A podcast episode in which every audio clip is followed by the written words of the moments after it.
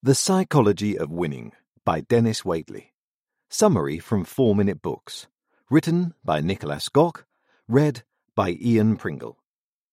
One sentence summary. The Psychology of Winning teaches you the 10 qualities of winners which set them apart and help them win in every sphere of life, personally, professionally, and spiritually. Favorite quote from the author. There are two primary choices in life to accept conditions as they exist, or accept the responsibility for changing them. Denis Waitley. You've heard it before. Winners focus on winning, losers focus on winners. And it's true. We read the stories of the world's Mark Zuckerbergs, Bill Gates, and Michael Jacksons and obsess about how they are different from us maybe it's time to focus on doing what's necessary to win ourselves, don't you think? Originally released as an audio program by Denis Waitley in 1978, The Psychology of Winning has reached over 100 million people.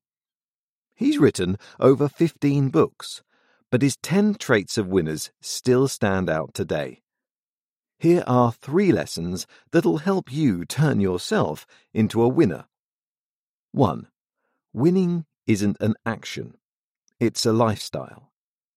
2. Losers let things happen, winners make things happen. 3. Winners win in every aspect of life. Born to be a winner? I thought so. Lesson 1 Winning isn't an action, it's a lifestyle. First of all, let's clarify what winning really means. Waitley says it's much more of a lifestyle rather than an action. Winners don't always succeed, just like everybody else, but their attitude and mindset still make them come out on top eventually. So, really, being a winner is about having winning habits and a positive mindset, which helps not only you, but also the people around you. For example, you can easily list a few habits you'd rather associate with losers than with winners, like beating yourself up mentally, smoking, procrastinating, being lazy and wasteful with your time, and always worried about the future. To become a winner, strive to remove those habits and replace them with winning ones, like exercising regularly, managing your time well, taking up a side project, staying positive, enjoying your leisure time to the fullest and eating well. This will make your own life a whole lot better and you'll inspire others to become winners as well. Lesson 2 Losers let things happen, winners make things happen. I guess I'll just see what happens. How many times have you said that, or heard a friend say it? This little sentence is like a signed agreement to hand over the controls for your own life to someone else, the people who just wait and see end up letting things happen, as opposed to winners who make things happen. But when you let other people decide what happens for you, you'll end up frustrated and bitter because none of the things you wanted came true, because you didn't implement them. Winners have this crazy belief that they are in charge of their life. Yes, there is always luck involved in everything we do. Like Voltaire said, each player must accept the cards life deals him or her, but once they are in hand, he or she alone must decide how to play the cards in order to win the game. Stop being a bystander in your own life. Instead of just attending events, organize them.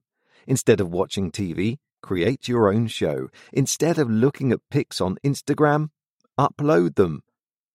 Take the reins of your life into your own hands, and you'll feel a sense of control, like a true winner. Lesson 3 Winners win in every aspect of life. The best part of being a winner? You win everywhere. Winners are total people, meaning winning ripples through their entire life. They're not independent from the world, and because they see the big picture, they win at home, at work, at hobbies, at church, and basically wherever they go. That's partly because winners create other winners. A winner will always have a winning team, i.e., a family who's full of winners as well. You'll respect and love your family and always look out for the people you do business with to make sure they benefit from you doing business with them.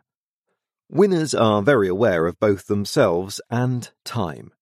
They know how they tick and how fast time ticks away, so they're usually very present in the moment.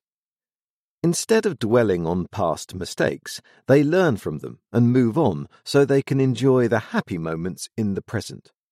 They're not worried about the future or their death because they understand life is short and that they still must follow their own roadmap. Sounds good, doesn't it? The Psychology of Winning Review. By default, these three lessons are way too little to convey the goodness of the psychology of winning and its summary on Blinkist. Of course, I'll be cut short when there are 10 lessons in the book. The summary is very, very thorough, and it feels like there are way more than 10 things in there. I remember researching a lot and listing out the 10 specific things separately. Maybe I'll share them as a bonus sometime. In the meantime, I highly suggest you go on Blinkist and read this summary. It feels like a very comprehensive read about positive psychology and has a lot more power to help you create a positive mindset than most of the other books in this field. What else can you learn from the Blinks? How self protection works and what Neil Armstrong has got to do with it. What a winner will tell you if you ask them what they're up to what everyone gets when they expect not what they want. Which two dots the state of desire connects and why that's important. An entirely new definition of honesty. The right words to use when talking to yourself. Why who you think you are is actually more important than who you actually are. How mental simulation can help you achieve your goals. Who would I recommend the Psychology of Winning summary to? The 17 year old who keeps being told he's a loser in high school, the 31 year old who's ready to take charge of her own life, and anyone who sometimes feels like a spectator in their own life.